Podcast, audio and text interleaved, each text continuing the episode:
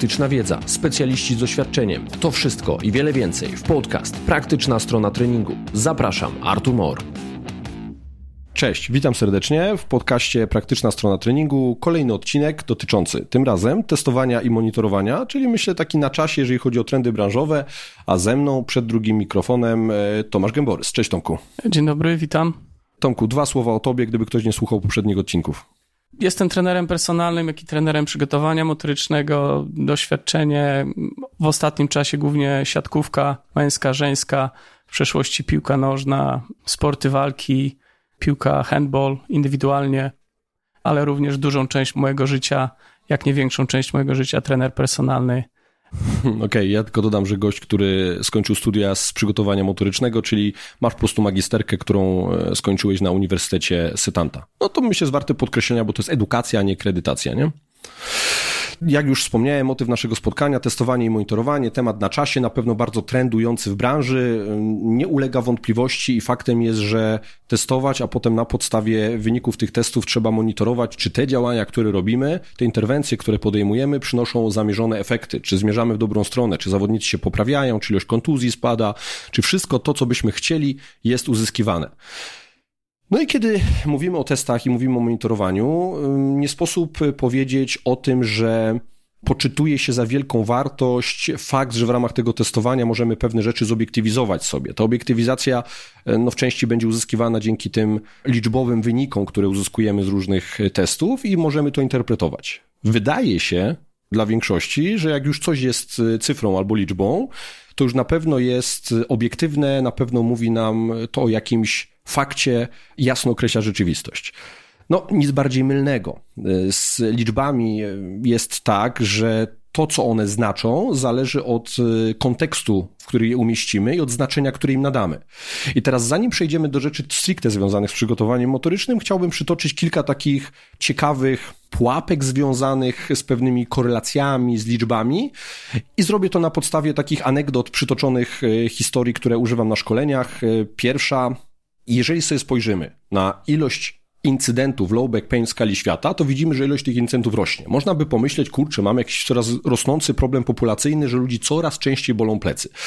Natomiast jak spojrzymy sobie nie na parametr ilości tych incydentów low back pain, a na zapadalność na ból lędziowego odcinka kręgosłupa, to okazuje się, że ten parametr tej zapadalności będzie nam spadał albo pozostanie taki sam. No to skąd się bierze to, że ilość incydentów low back pain rośnie, a zapadalność nam jest taka sama albo spada? No, odpowiedź jest bardzo prosta, bo jeżeli sobie popatrzymy na fakt, że populacja na świecie nam rośnie, no to okazuje się, że jeżeli nawet procentowo tyle samo osób choruje na low back pain, no to te procenty stanowią większą wartość liczbową, bo stanowią wartość liczbową z większej populacji. Kolejna rzecz, jeżeli nawet widzimy pewną korelację pomiędzy jakimiś dwoma parametrami, ale wprowadzimy trzeci parametr, może okazać że ta całkowicie korelacja zniknie. Ja teraz przytoczę historię, którą, historię, pewną przypowieść e, na podstawie prac naukowych, którą słyszałem od profesora Grzyba, psychologa społecznego w jednym z jego wykładów i tyczy ona takiej ciekawej korelacji pomiędzy wzrostem u ludzi, a ilością włosów na głowie. I teraz ta zależność wygląda w ten sposób, że jesteśmy, i jeżeli jesteśmy im wyżsi, tym mamy mniej włosów na głowie. No, ktoś by pomyślał, kurde, ciekawa zależność. To jest dosyć silna zależność. Natomiast ta zależność całkowicie znika i szlag ją trafia, gdy wprowadzimy trzecią zmienną, jaką jest płeć. Czyli nagle jak pokazuje się, że sobie patrzymy, że ta korelacja występuje u kobiet i u mężczyzn, to jej nie ma. Natomiast jeżeli połączymy te dwie płcie, weźmiemy zbiorczo sobie tą grupę ludzi, to okazuje się, że ona jest. Z czego to wynika? No bo mamy chociażby fakt łysienia androgennego. Mężczyźni gatunkowo w ramach naszego gatunku są wyżsi, no i tych włosów będą mieli mniej na głowie a kobiety dokładnie odwrotnie. Kolejna, o widzę, że teraz to byś też przypomniał. Tomku. Przypomniała mi się też taka, jak już mówimy o anegdotach, to też jest ważna interpretacja. Tu jest anegdota od mojego znowu profesora na Setanta College, który podał taką anegdotę. Mm, jeżeli scientist robił doświadczenie i miał e, cockcrouch, po wyrwaniu pierwszej nogi powiedział skocz, cockcrouch skoczyła, po wyrwaniu drugiej nogi znowu powiedział skocz, cockcrouch karaluch. karaluch skoczył, i tak kontynuował do szóstej nogi. Przy, przy powyrwaniu szóstej nogi powiedział wyskocz, Karaluch nie wyskoczył. I jaki z tego morał? Jeżeli wyrwiemy wszystkie nogi, Karoluchowi traci słuch. No właśnie, no i, i czasami interpretacja jest ważniejsza niż, to, niż obserwacja, no nie? Ja jeszcze dodam jedną rzecz, bo myślę, to jest też taki trendujący temat i populacyjnie poważny problem. Mianowicie widzimy, że zapadalność na depresję, czyli już nie sama ilość depresji w skali świata, ale zapadalność na tą depresję wzrasta rokrocznie. No, czyli mamy poważny problem, który w jakiś sposób eskaluje. Ale jak zadamy sobie pytanie, dlaczego tak jest, to pewnie w głowach wielu ciśnie się na usta odpowiedź w postaci, no, bo czynniki środowiskowe, bo te czasy, w których żyjemy, że to są jednak te wyzwania takie społeczne, którym nie jesteśmy w stanie sprostać, bo ta cała cywilizacja no, rzuciła nam takie kłody pod nogi w kontekście naszego szeroko rozumianego dobrostanu psychicznego. I oczywiście po części może to być racja, tak? Tego nie ma co dyskredytować, bo, bo zapewne tak jest. Ale pomijamy czasami kilka istotnych faktów, że może to być związane chociażby z faktem rozszerzenia kryteriów diagnostycznych dla różnych epizodów depresji w podręczniku dla psychiatrów diagnostycznym DSM-5, czyli te kryteria diagnostyczne się rozrosły, a zatem więcej osób potencjalnie jest zdiagnozowanych z tą depresją, która zgłasza się z objawami, które można wrzucić do tego worka. Czy to jest złe zjawisko? No, no nie, no jeżeli mamy problem i wcześniej to sobie były niezdiagnozowane, no to no to super, tak? One mogą w tej chwili uzyskać e, pomoc. Natomiast no, jest to pewna czasami pułapka dla nas myślenia, że myślimy, że to wszystko związane z tą cywilizacją, a czasami po prostu w ramach tego procesu diagnostycznego tu się pojawia pewna furtka, że nagle ta zapadalność wydaje się, że rośnie, po prostu coraz więcej osób zostało zgarniętych, bo kryteria się rozszerzyły. Albo po prostu też świadomość społeczna wzrasta i coraz więcej osób trafia do e, psychiatrów, bo czuje się źle i wie, że uzyska tam pomoc, co jest zjawiskiem jak najbardziej pożądanym, no ale wpływającym na tą statystykę. E, z mojej strony tylko dodam, że bardzo fajny wykład na naszej konferencji Sport and Science e, zrobił Joe Warner, który pokazał właśnie wiele takich zależności, pokazał w jaki sposób te rzeczy mogą być manipulowane, aby uzyskać wynik, jaki potrzebujemy. Także kierując się nauką i, i biorąc naukę jako taki fakt, trzeba też pewne problemy, które się mogą pojawić i w jaki sposób jest to, jest to przekazywane, trzeba je po prostu znać abyśmy mogli sobie to sami interpretować i aplikować do naszej sytuacji, do naszego środowiska, do, do, do, naszego, do naszego sportu. Tak, i to chciałbym, żeby wybrzmiało. Czyli fakt, że próbujemy coś zobiektywizować poprzez uzyskanie danych, z natury nie jest zjawiskiem dobrym czym złym. Dopiero ich interpretacja w kontekście może nieść wartość, albo może być totalną kaszaną. I tu nie ma odcieni szarości, że to nie jest czarne, białe, nie jest szare, to wszystko zależy. I o tym e, powinniśmy pamiętać. No dobra, omówmy sobie to głębiej trochę.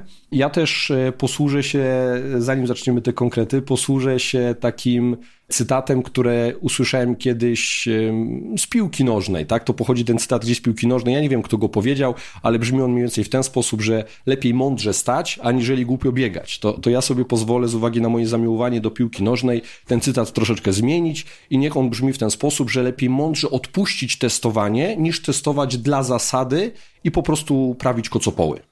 Dokładnie, bo bardzo często dzieje się tak, że e, jest tak zwany paraliż by analyz, czyli dostajemy bardzo dużo danych i później tak naprawdę nie wiemy, co z nimi robić, albo z drugą stroną testujemy dla samego testowania, a więc e, skoro mam push banda, dajmy jump mat, jeszcze gdzieś tam force plate, e, do tego dojdzie speed gates, no to testujemy wszystko tylko dlatego, że to mamy. No niekoniecznie.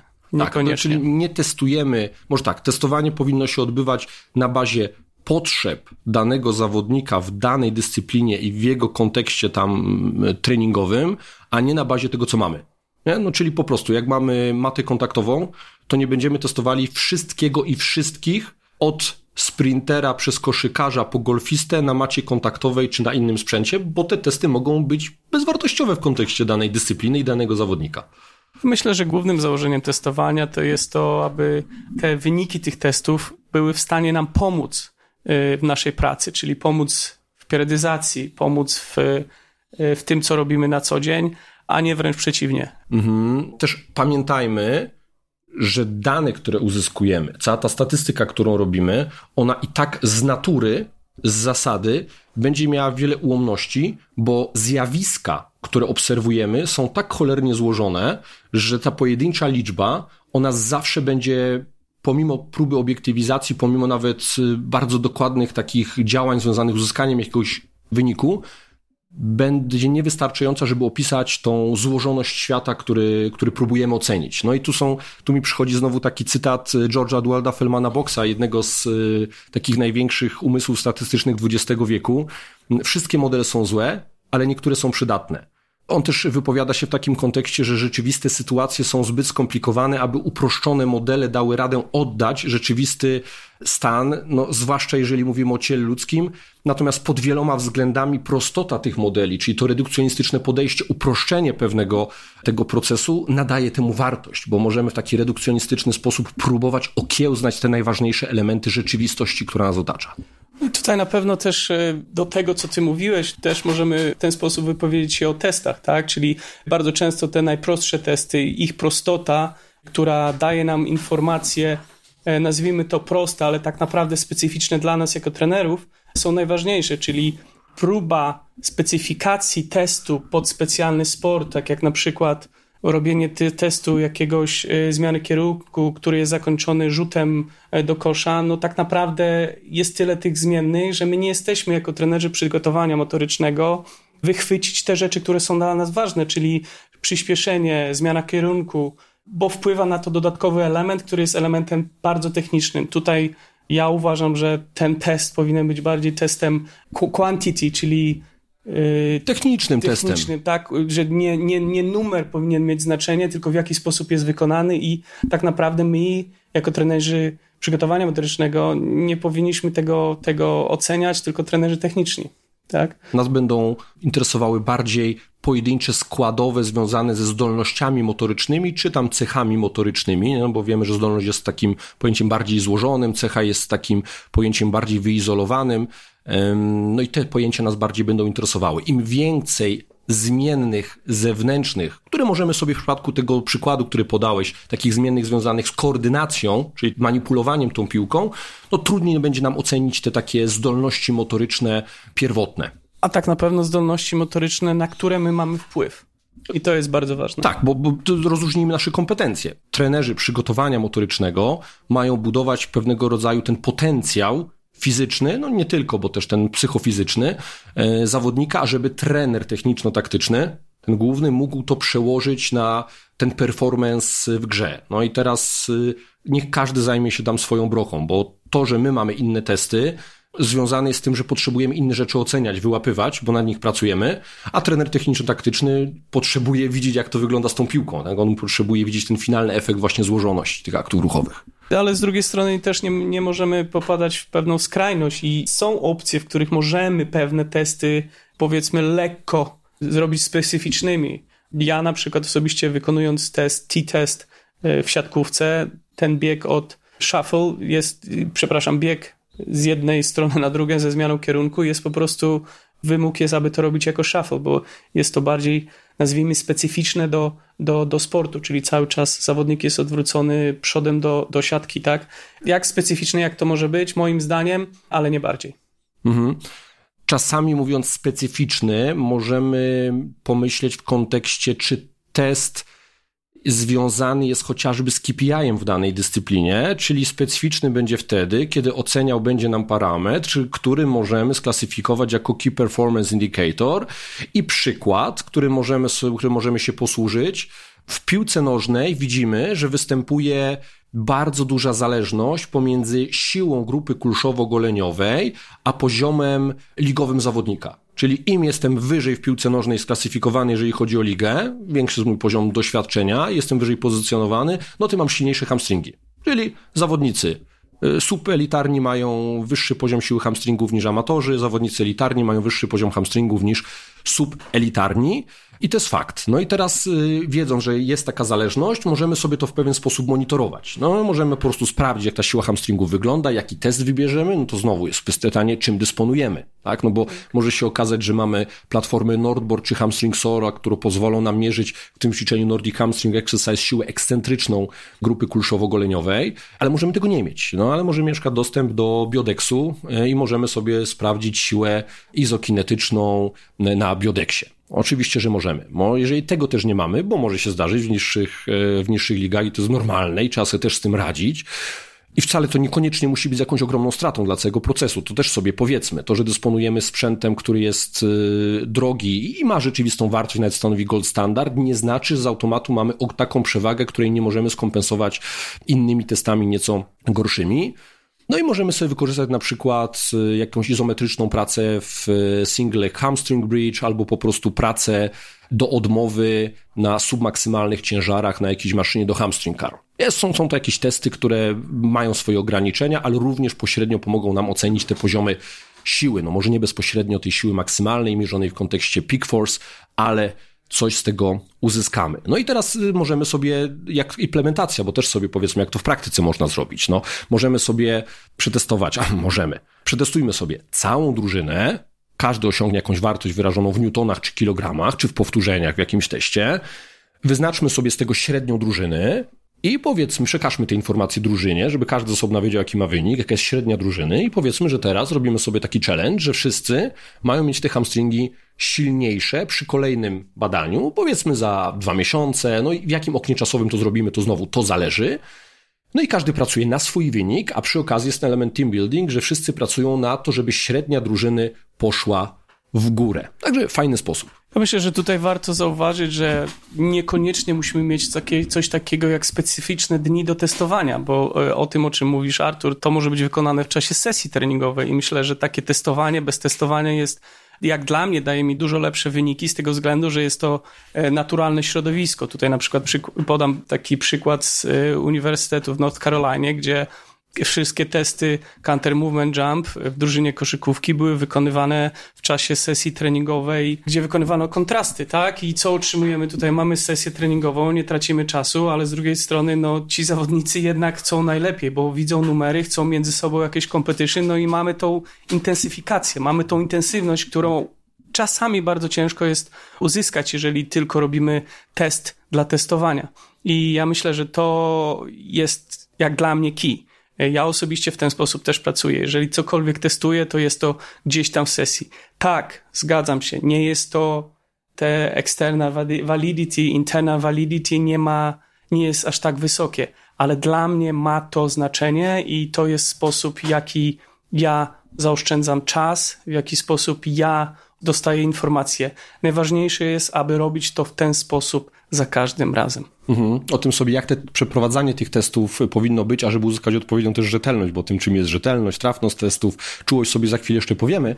Natomiast yy, bezwzględnie masz rację, ja pociągnę ten wątek. No, są pewne technologie, które nam ułatwiają to, o czym powiedziałeś, czyli wykonywanie testów ukrytych y, w ramach bieżącej sesji treningowej. No i ja jestem fanem, zresztą nie tylko ja, tylko pewnie pół świata przygotowania motorycznego, ażeby w świadomy sposób y, wtedy, kiedy trzeba korzystać chociażby z velocity based training, czyli tych wszystkich mm, line transducerów czy akcelerometrów, które pozwalają nam mierzyć prędkość poruszającej się e, sztangi w treningu siłowym, z czego możemy wyciągnąć wiele fajnych rzeczy od tego, jak komuś się poprawia poziom siły maksymalnej, jak wygląda jego readiness e, w ramach danej sesji. Możemy zarządzać zmęczeniem w e, sezonie, czyli wiedzieć, kiedy odpuścić sesję, bo zaczynamy akumulować za dużo zmęczenia, co może być nieadekwatne w danym okresie przygotowawczym no, ma to bezwzględnie wartość i nie musimy sobie specjalnie tego przygotować. Ja natomiast, jak o tym mówimy, chciałbym podkreślić to, co też wychodzi na, y, na naszych szkoleniach, bo na przykład dzisiaj porównywaliśmy sobie akcelerometr, porównywaliśmy sobie tu akurat VMAXa w tej chwili Enote y, z Tendo, czyli gold standardem y, i z aplikacją do mierzenia prędkości sztangi, czyli trzy różne sprzęty od, i, i w tym gold standard. No i okazało się, że wszystkie mają pewne plusy, minusy. Na pewno pod kątem rzetelności tych pomiarów, y, no ten do gold standard wypada najlepiej. No tu akcelerometr akurat dzisiaj z uwagi na software pokazał, że, że potrafi płatać psikusy i to jest ważna informacja, tak? Jeżeli Technologia jest dobra, jeśli działa, tak? Tak, jeżeli widzicie, że coś gubi powtórzenia, coś daje jakiś dziwny wynik, no powinno to budzić nie tyle na jakiś niepokój, ale powinno sprawić, że zyskujecie świadomość, że to nie jest takie nieomylne. Nie? A dodatkowo aplikacja, która była darmowa, e, też okazało się, że ma realną wartość, nie daje takich może wyników jak Tendo, ale jakby ten trend, który jest, czyli jakby spadek prędkości związany z e, przyrostem kilogramów na sztandze, był mniej więcej proporcjonalny jak to było na Tendo, nie? mimo że same wyniki tutaj się różniły. No, taka tutaj ciekawostka.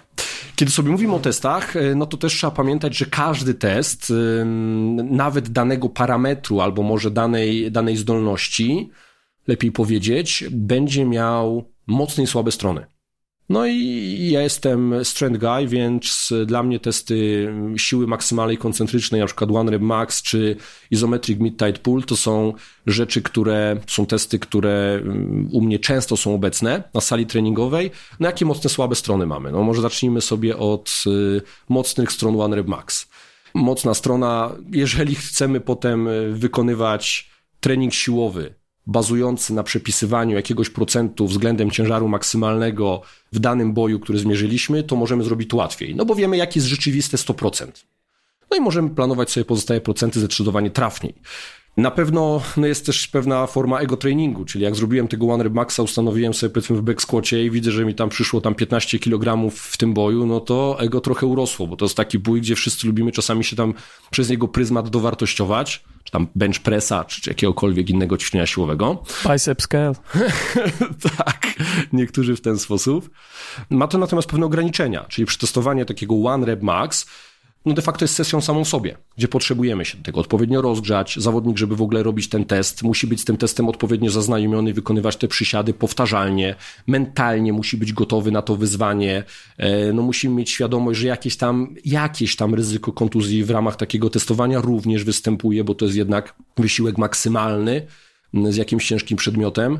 No i po takim One Rep Max, no raczej sesji już też nie zrobimy, no bo to będzie bardzo eksploatujące.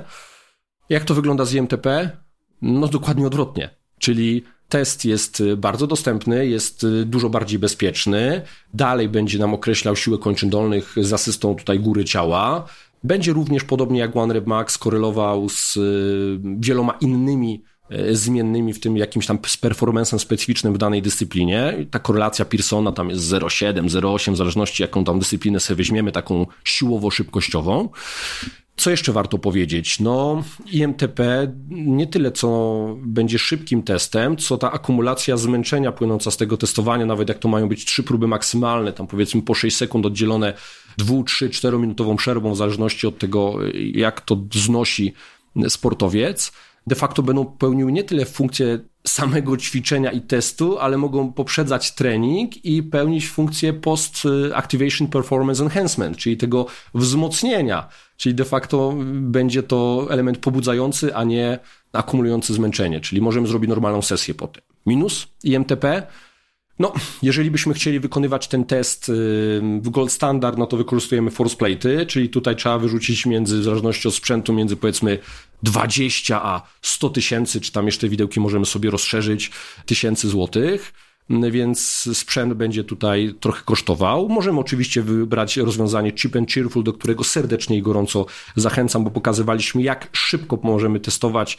Jest to metoda zwalidowana za pomocą wagi dźwigowej, crane scale. Jeżeli ktoś chciałby wyciągnąć więcej danych, na przykład takie rate of force development w tym ruchu, czyli ekspresję siły w czasie, może skorzystać z force sensora, czyli po prostu z tych dynamometrów, które będą nam dawały też za pomocą softu dodatkowe wartości, nie tylko takie kilogramy czy tam newtony, tylko również jak wygląda ich przyrost na przykład w jakichś oknach czasowych. No minusem IMTP będzie na pewno to, że te wyniki, które uzyskamy, mimo że są w jakiś sposób miarodajne do ceny siły, nie pozwolą nam na podstawie tego w prosty sposób planować siłowych sesji treningowych na bazie innych ćwiczeń, jak na przykład ten chociażby back squat, nie? Po prostu te przełożenia będzie trudno wykonać. Jak dla mnie ważnym aspektem jakichkolwiek testów jest czas, który potrzebujemy, aby je wykonać. Także tutaj isometric mid pull wykonywany na e, z wagą, z wagą dźwigową na pewno wygrywa, dlatego że jest to kwestia kilku minut. Jeżeli pracujemy z drużyną, co w moim przypadku jest, jest bardzo częste, ja jestem bardziej, pochylam się w tym kierunku, a do pomiaru One Rep Max raczej wykorzystuję technologię, czyli push bandy czy tego typu urządzenia. No ja myślę najważniejszą rzeczą i dla mnie jakby taką kluczową jest to właśnie to validity, reliability i sensitivity of the test, Czyli tak? rzetelność, trafność, rzetelność, trafność, czułość. Czułość, tak, czyli e, najważniejsze jest to, aby ten test był, był trafny, tak, czyli on był testem, który naprawdę mierzy to, co powinien mierzyć, tak, czyli jeżeli mierzymy counter movement jump i wykonujemy do tego, chcemy po, polepszyć counter movement jump komuś, tak jak w siatkówce i mierzymy to na zasadzie one rep max, no to wiadomo, że nie jest to najlepszy test, chociaż to jest akurat bardzo skrajne podejście, aczkolwiek musimy o tym pamiętać, bo, bo to ma znaczenie w prospekcie o tym, o czym mówiliśmy wcześniej, a więc jeżeli mamy jakieś urządzenie, to nie znaczy, że musimy je wykorzystywać. E, Zgadza się. Patrzmy na te KPI -e i patrzmy na to, co my chcemy wierzyć, informacje, które są dla nas, e, dla nas bardzo ważne. Rzetelność. Jeśli chodzi o rzetelność, no to jest ta powtarzalność. No, test jest tylko dla nas dobry, jeżeli jesteśmy w stanie go powtórzyć i da nam informacje, które, które są wiarygodne. Czyli jeżeli test jest, validity testu jest dobre, czyli mamy ten test odpowiedni, e, aczkolwiek rzetelność tego testu jest mm, nie, nie najlepsza albo zerowa. Czyli za każdym razem pomiar będzie inny mimo takiego samego wykonania. Dokładnie, no to ten test może być tak naprawdę nie... E, Znaczy nie, test, test może być rzetelny, ale i może być nietrafny, natomiast tak, i wtedy no, jakąś tam wartość ma, albo do czegoś on może posłużyć, ale nie może być nierzetelny i trafny. On wtedy to w ogóle jakby on nie ma prawa. Nierzetelność jest to, że nie jest, nie jest, czyli reliability, czyli ta rzetelność testu. Jeżeli nie jest utrzymana, to ten test w ogóle nie, nie ma dla nas zastosowania. Guzik mierzy, nie? Po tak, prostu. Dokładnie. No, to, to równie dobrze możemy rzucać monetą i coś tam wyszło. Albo, albo te historie, nie? To jest tam, czyli po prostu wpisywać e, na pałę, nie? Mieć drużynę i po prostu stwierdzić, tak, no. że wpisujemy na przykład średnią w counter movement jumpie z jakiejś pracy naukowej i, w sumie wychodzi, że to ma większą wartość aniżeli na przykład z jakiegoś tam testu, nie?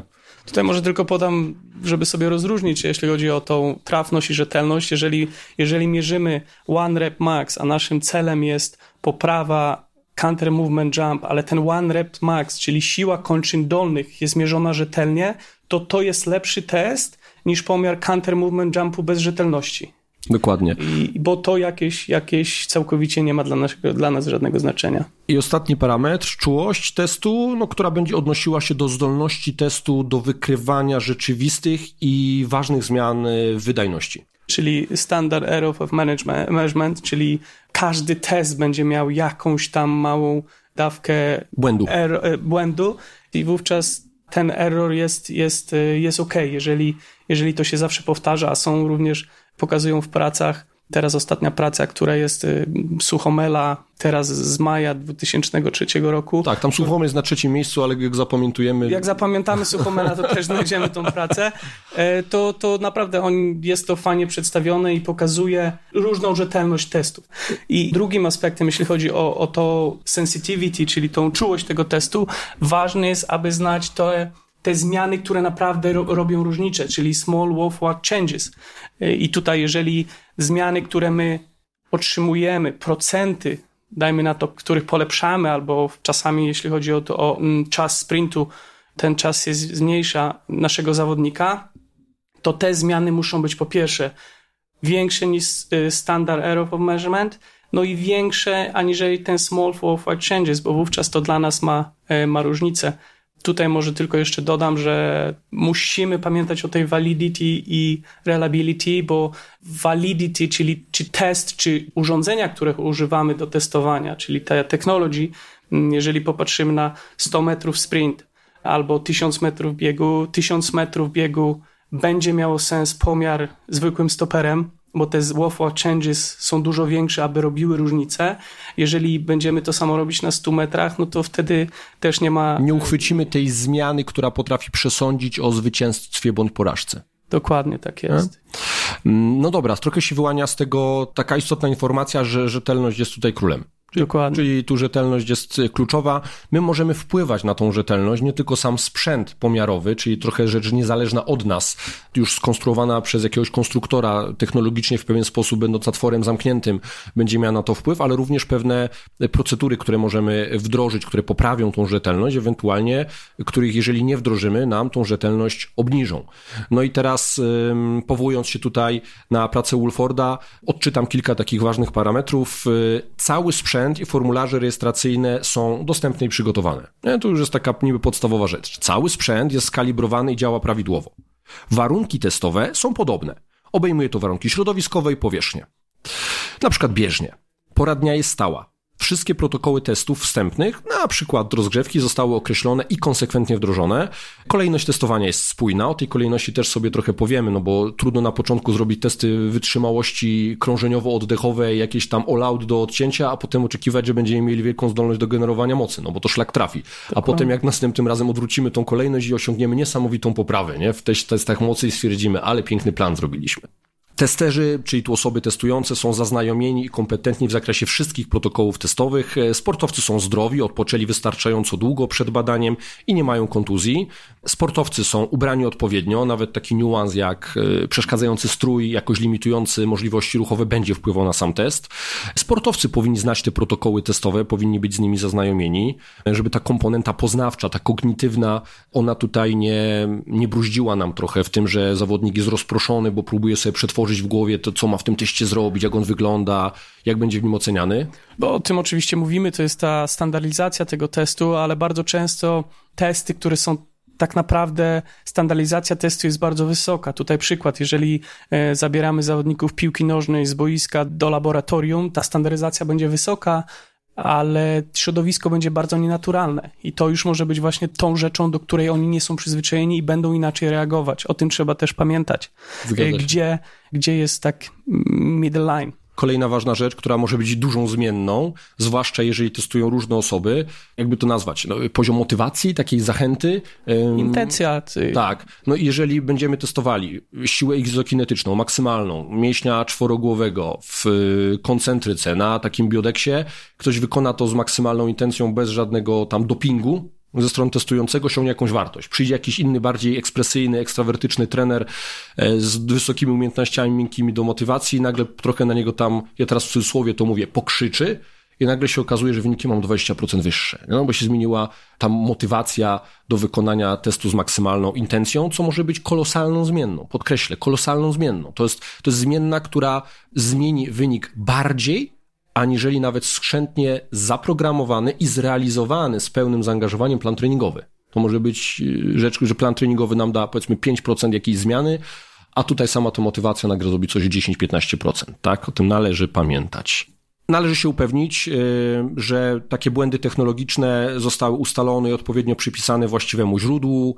Normalne przestrzeganie diety, czy mm, takie rzeczy jak na pewno niespożywanie alkoholu, czy nawet kofeiny przed badaniem będzie miało znaczenie. No bo wiemy, że kofeina jest y, istotnym, silnym mm, substancją ergogeniczną, no i teraz wiemy, że może, w, że wpływa na poziomy generowania siły maksymalnej, jeżeli zawodnik te też nas o tym nie poinformuje, na przykład, że przed pierwszym testem wykonał to bez y, kofeiny, czy to w tabletkach, czy kawy, czy tam gumy do rzucia jakkolwiek, a potem chcąc poprawić wynik, my nie zapytamy się go, czy nie przyjmował kofeiny, albo nie poinstruujemy go wcześniej i on sam na własną rękę spożyje powiedzmy jakąś sporą ilość, czyli przyjmijmy, że ta minimalna, rekomendowana 6 mg kofein na kilogram masy ciała, spożył tą dawkę i nagle jego parametry skoczyły do góry. I znowu, dzięki czemu? Dzięki przyjęciu tej kofeiny przed testem.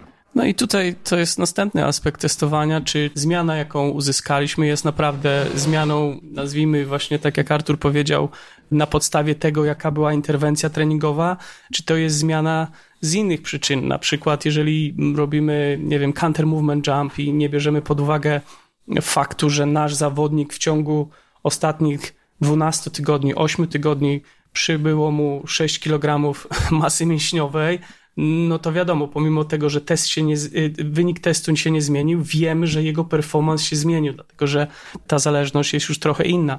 E, z drugiej strony też, tak jak Artur mówił, kofeina, czyli te rzeczy, jeżeli już się zdecydujemy na to, aby nasz zawodnik pił tą kawę czy cokolwiek tam innego, no nie cokolwiek, ale kawę. No coś, co zawiera to kofeinę, musi, nie? To musi, to musi ustandaryzować. Być... Widzisz, nawet powiedzieć o kawie, to jeszcze bym, znowu to, co dietetycy by wychwycili z tej rozmowy i chcieli doprecyzować, nawet picie tej samej mieszanki kawy z innej paczki, z inną ilością e, na przykład wsypanej kawy, albo nawet z taką samą, ale z inną zawartością kofeiny, zmieni, że ta podaż kofeiny w tej kawie była inna. Czyli znowu, jak już kofeina, to lepiej w suplemencie, jak na przykład tabletki, gdzie dawka jest ustandaryzowana.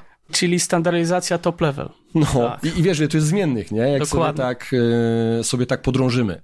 Dalej powiedziałeś o counter movement jump, no to ja jeszcze powiem, że wpływ na wynik będzie miało to, z czego go obliczamy, nie? No bo teraz na pomiar wysokości skoków counter movement jump nawet na takim, na takich force tak na platformach dynamometrycznych może mieć wpływ, jak uzyskujemy ten pomiar, czy na przykład z czasu lotu, czy z impuls momentum, czy z wartości velocity takeoff. I to będzie zmienna, nie możemy tego porównywać.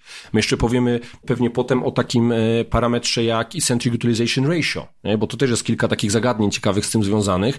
I znowu, jak uzyskujemy EUR, który na przykład możemy uzyskać z zestawienia counter movement jumpu do squat jumpu, to możemy zrobić to i z wartości siły w czasie tych prób oraz z wartości centymetrów, chociażby na, też na tych platformach dynamometrycznych czy na matach kontaktowych i wartości, które uzyskamy mogą być inne. Ten EUR może mieć inną wartość w zależności od tego, z jakich liczb to będziemy liczyli. Czyli jak jednym razem skorzystaliśmy e, z wartości siły, drugim razem z centymetrów, no to sorry, ale nie możemy tych wartości tego wskaźnika EUR zestawiać, bo zostały inaczej uzyskane. Tutaj oczywiście nie nadmieniliśmy, nie powiedzieliśmy, ale jak ważne jest to, abyśmy nie porównywali wyników nawet z różnych y, mat kontaktowych, czy z różnych porównywanie maty kontaktowej e, na przykład z tak, z firm albo na przykład... No, firmy A i firmy B to tak. są dwie różne maty kontaktowe. Dokładnie, nawet, nawet y, force porównywanie jeszcze, jeszcze mniej, mniej sensowne jest porównanie maty kontaktowej do force plate'ów, czy mm, jakiś... Widzimy, że te wy, wy, wymiary będą całkowicie inne. To jest taka podstawowa rzecz, o której musimy zawsze pamiętać, że testujemy tym samym przyrządem, testujemy w tych samych warunkach. Jeżeli to będzie, to te wyniki mogą nam coś powiedzieć, dać nam jakąś drogę i to jest, to jest chyba y, podstawa, dlaczego no, to robimy. Wiesz, myślę, że cały proces testowania, uzyskiwania tych danych, już nie mówię o interpretacji i tam monitoringu na ich podstawie, na razie uzyskiwania, czyli wykonywania tych testów, jest tak cholernie złożone, o czym przed chwilą cały czas y, mówimy, że nie sposób zapanować nad wszystkimi zmiennymi. I myślę, jak zawsze, powinniśmy poczynić starania, żeby uczynić pewną hierarchizację rzeczy ważnych i ciekawych.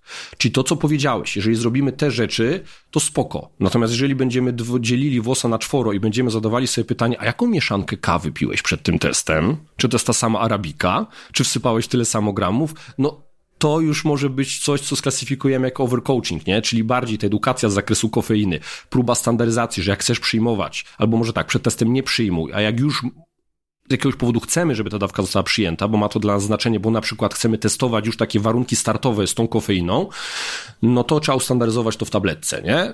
Ale już nie, nie dzielić, dzielić włosa na czworo i mówić tutaj o, o jakichś mieszankach kawy. Ja jeszcze powiem o, o jednej rzeczy. Czasami wbrew temu, co nie chcę, nie chcę użyć sformułowania nam się mówi albo co myślimy, inne rzeczy mają znaczenie. Czyli na, czasami ocena ilościowa e, w teście, która jest bardziej obiektywna, będzie mniej istotna albo obarczona większym ryzykiem błędnej interpretacji, aniżeli ta subiektywna, na przykład ocena jakościowa. I teraz posłużę się przykładem, którym będzie triple hop test, który jest testem powszechnie używanym, był i jest w kontekście oceny pacjentów w procesie RTS y, po zerwaniu więzadła krzyżowego przedniego. I teraz sobie wykonujemy trzy skoki lewa, prawa noga, mierzymy sobie dystans, jaki pokonaliśmy, oczywiście jest odpowiedni instruktor, że to ma być repeated z intencją jak najdalej. No i możemy sobie z tego wyciągnąć wnioski, e, że na przykład Limb Symmetry Index e, ma wartość na przykład większą niż 10% na niekorzyść tej nogi operowanej. Jest to jakaś tam, nazwijmy to dobra praktyka, która może powinna skłonić do tego, żeby tą dysproporcję wyrównać. Oczywiście tutaj jest wiele wątków, które można by poruszyć, czyli te 10% to nie jest jakaś prawda objawiona, co najwyżej dobra praktyka, a wcale o niczym tam nie przesądza, a najlepsi mogą mieć różnicę nawet w generowanej sile i mocy między kończynami na poziomie 15% i to też jest ok, ale dobra, to jest jedno to wnioskowanie. Natomiast to, co nas bardziej interesuje, co możemy zaobserwować, co zostało, ja teraz trochę tak prześmiewczo powiem, chyba ze 3 czy 4 lata temu, 3 e, lata temu opublikowane na łamach British Journal of Sport Medicine, gdzie autorzy tej pracy obwieścili światu, że w triple hop test mimo osiągnięcia takiego samego wyniku lewa, prawa noga, strategie użyte w nodze operowanej względem nogi zdrowej są bardziej przez biodro, a nie przez kolano. Czyli uwaga, sportowcy po tej rekonstrukcji acela boją się uginać to kolano, dociążać to kolano, tą czwórkę i świat się o tym dowiedział. Ja to mówię... Surprise, surprise.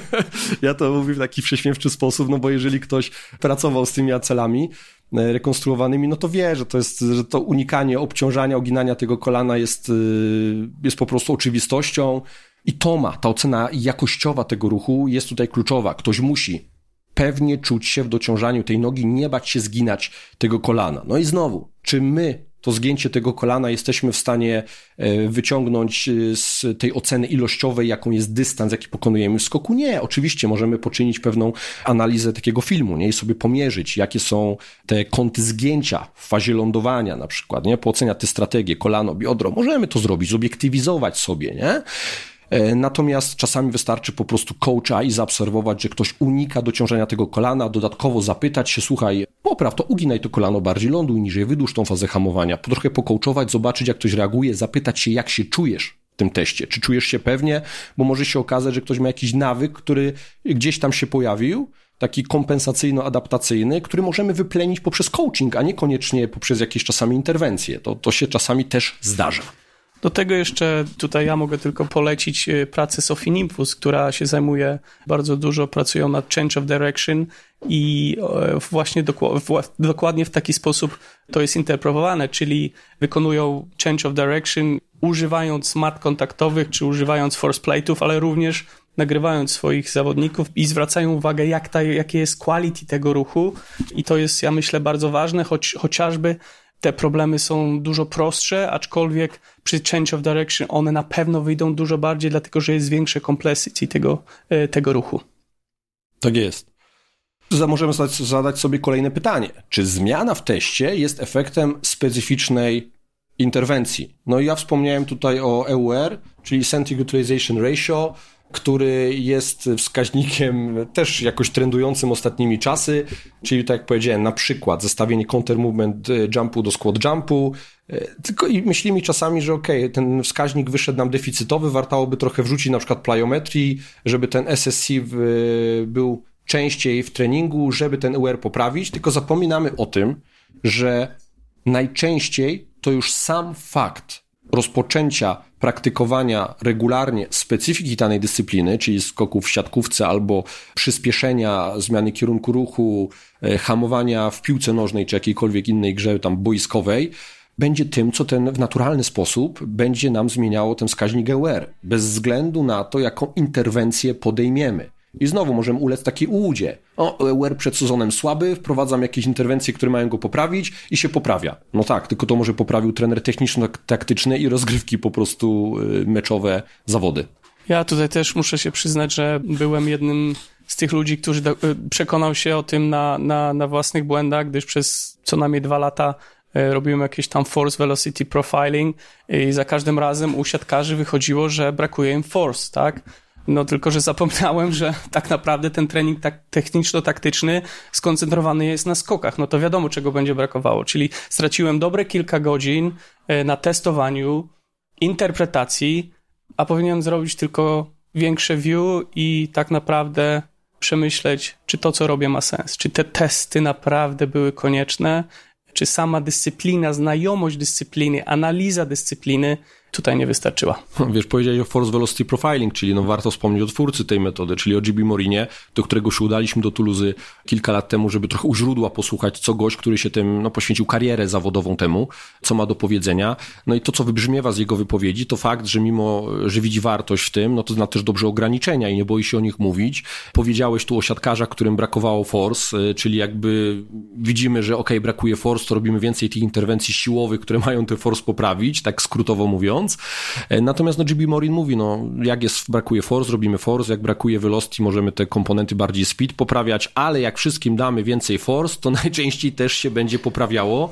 No on też jakby jasno podkreśla, no nawet jeżeli wychodzą jakieś braki w tym profilowaniu, które mogą nam zasugerować jakąś interwencję, to nie znaczy, że mamy zaprzestać tej, z tej drugiej interwencji, w której ktoś wychodzi, że jest dobry, bo czasami możemy przyjąć strategię, że poprawiamy zawodnika poprzez poprawy jego słabszych parametrów, ale czasami możemy trochę podlewać to, to drzewko sukcesu dzięki temu, w czym jest dobry.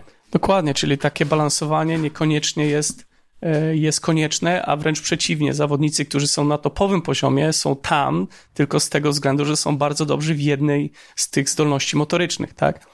Tak jest. Postawmy sobie kolejne pytanie. Czy brak poprawy w teście to zawsze brak poprawy wydajności sportowej? Ja myślę, że o tym już, już trochę przy okazji wcześniejszego pytania i wcześniej jakby wymiany zdań powiedzieliśmy, że e, bardzo często brak poprawy albo brak zmiany w jakichś parametrach jest poprawą pozytywną. A dlaczego? Jedną z moich prac, którą ja zrobiłem, która była e, na naszej reprezentacji siatkówki, interwencja treningu izometrycznego i jaka jest korelacja pomiędzy izometrią a counter movement jump, to tak w skrócie.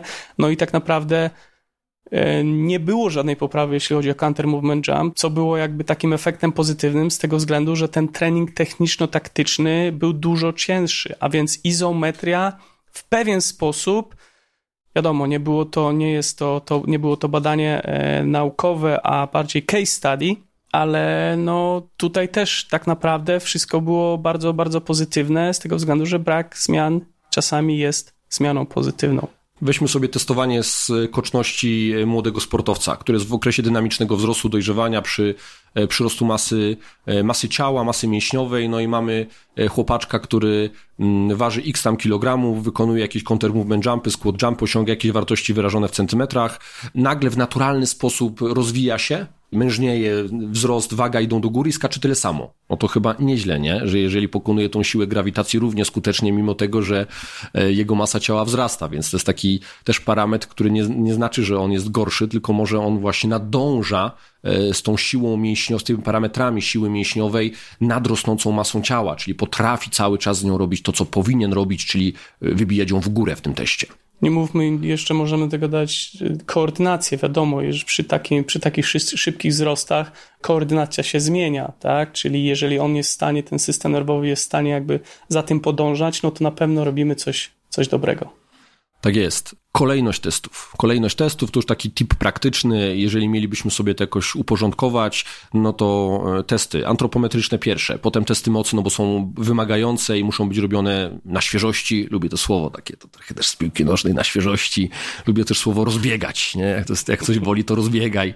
Ale dobra, e, antropometria, moc, e, zmiana kierunku ruchu, zwinność następnie, potem pozostałe testy szybkościowe, potem testy siły, w tym siły maksymalnej, no i na samym końcu dopiero te testy endurance, czyli te testy związane z performancem krążeniowo oddechowym i ta kolejność powinna być zachowana. Nie znaczy, że wszystkie testy mają się odbywać na jednej sesji, ale jeżeli z jakiegoś powodu mamy taką zbiorczą, długą sesję, która testuje nam ileś parametrów, to z poszanowaniem tejże kolejności winniśmy postępować.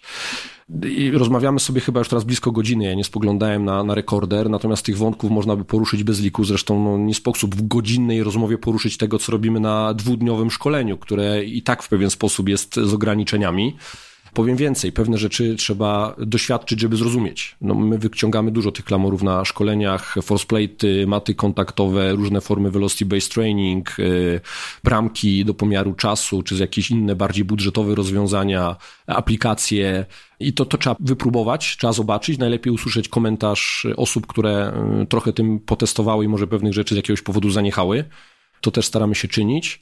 I ja jeszcze bym powiedział o jednej rzeczy, i potem podsumował prezentacja danych. No bo teraz tak, powychodziły nam w tych testach jakieś wartości liczbowe, no i teraz coś z tym trzeba zrobić, tak? Ale najczęściej trzeba zrobić to nie samemu, podjąć tą autonomiczną decyzję, tylko trzeba pokazać, czy sportowcowi, czy trenerowi techniczno-taktycznemu, czy komukolwiek innemu ze sztabu e, szkoleniowo-medycznego nawet. No i teraz jest to kluczowe.